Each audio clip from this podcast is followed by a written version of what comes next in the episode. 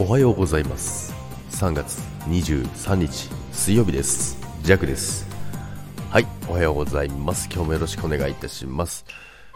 いや連休がねあったのであっという間に水曜日ですけどもう週の真ん中ですよ。あっという間ですね。でですね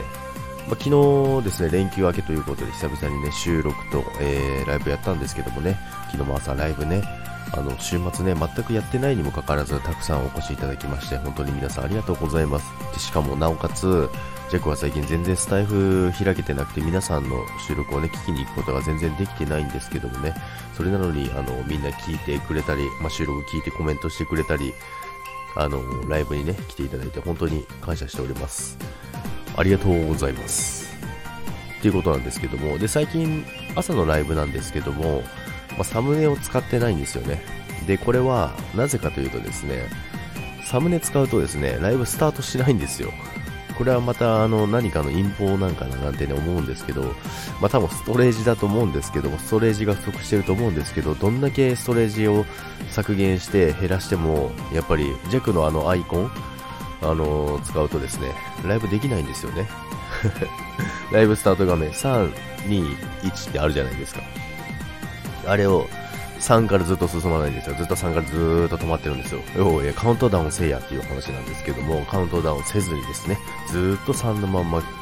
固まってですね、えー、ジャクのライブは一向にスタートできないということですね。なので最近はですね、もう最初から諦めてですね、えー、何もね、ない、あのー